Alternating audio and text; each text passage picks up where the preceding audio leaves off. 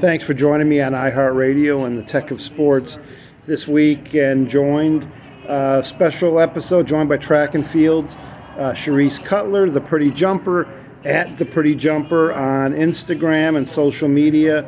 And Cherise, thanks for a few minutes out of your busy schedule coming on. Thank you for having me. I appreciate it. Yep, great to have you. And we'll talk a little track and field and a little bit more. Really the basis of everything is track and field, kind of the one constant in your life. And just kind of tell us where we are with track right now. Well, track has always been like my compass, like my navigator through life, and it's certainly gotten me into more than I imagined than just being in the sport itself. The Pretty Jumper, it came from my favorite cartoon, Sailor Moon, but I use it as a way to navigate my the attention from my talent into helping people with businesses and the change I'm trying to see in the world. Yep, and a successful college career and transition into the professional ranks. How difficult is that? It's a little difficult. I had challenges in college, though I did improve. So upon graduating college, I didn't have a coach. I've been struggling to find a coach and some personal things as well. But recently I met Bobby Kersee, and he is my coach. I'm a firm believer that if you are looking for your dream, your dream's looking for you just as much. And that's what brought me to Bobby Kersee. So I'm really excited to see that I'm still on the right track into doing my dream. Absolutely. And so where are we with track and field right now? You kind of maybe took the year off a little bit, reevaluate things, or? 2020, you know, everybody was affected. COVID, Olympics were postponed. 2021, I was ready to open up my season, but I broke my toe in the weight room. So I had to sit out another year, even though I tried to compete, which was not the smartest idea. I just was kind of in denial that that's what happened. So fast forward this year, I met Bobby Kersee. I was training with him, and we decided not to compete because originally this year was supposed to be an off year, you know, with how everything was set up before COVID changed everything. But he felt that I should spend this year developing, you know, recovering from my injury and things to put my best foot forward for next year's World Championship. And it would give us a better look at what we look like into the Paris 2024 Olympics. So I thought that was a good idea. Yep, track and field, everything is year by year, and a couple big years coming up. Best of luck to you with that. You're much more than track and field, though. We're talking with Cherise Cutler at the Pretty Jumper on Instagram, and on the business side of things, you're keeping busy as well with your foundation. Tell us about that. Well, I have more time to dedicate to it now. I am a U.S. Army veteran. I just finished my 6-year service this year in May. So my foundation is the Pretty Black Foundation. I went to school, graduated at Cal Poly San Luis Obispo, which is a predominantly white town. Going to school with less than 1% of the student body was Black American. So I'm writing a book on racial education, and my foundation will serve Black Americans in communities where they represent 3% or less of the population. So when I went to school, I didn't have any like Black hair products or Black beauty products for my skin or anything. I had to wait until I went home to get my hair done, to the salon, braid it, however, anything. So my purpose is to not just bring product to the area, but to bring the culture and sense of belonging in a population where they can go a little bit more here.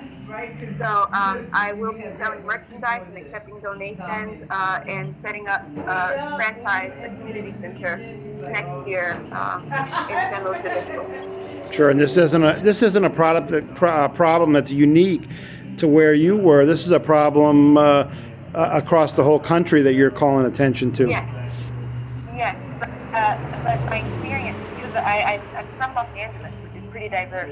But going to San Luis Obispo, that was the complete opposite, was a kind of a culture shock to me. So it brought to my attention that there's a need that needs to be served in communities where blacks are underrepresented.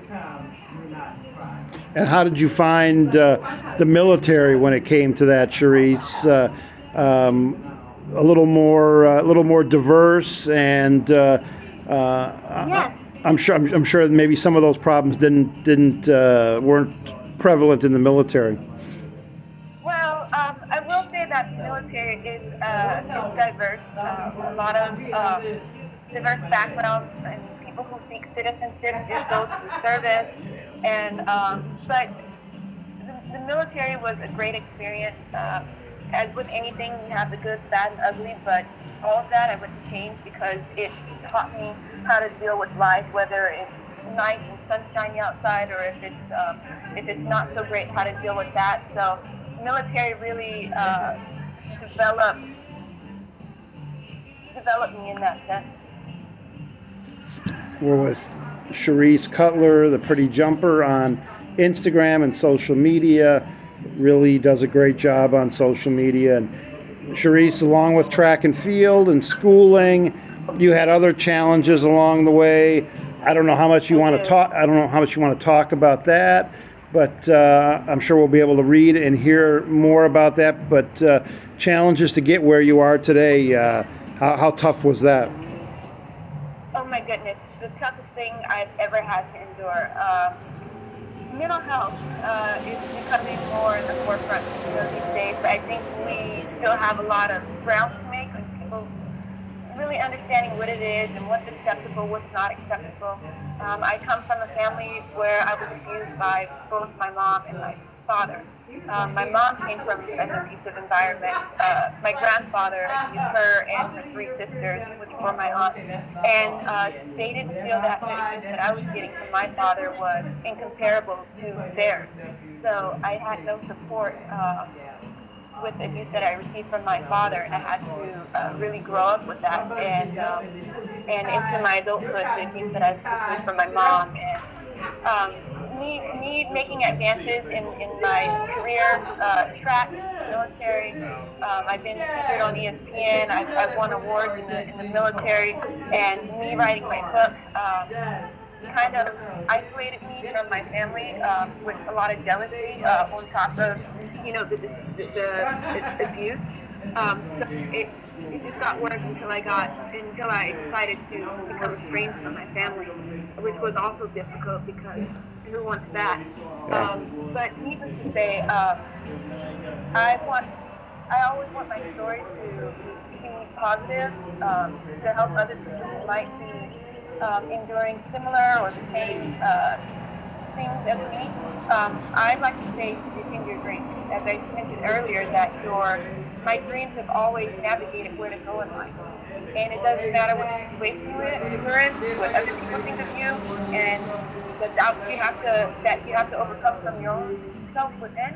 You have to overcome that and defend your dreams if that's what you really want. And it's tough. Sometimes it really comes to the best of your heart. Sometimes I hear people say that. I've tried so many times, and I'm getting a sign that says this isn't for me.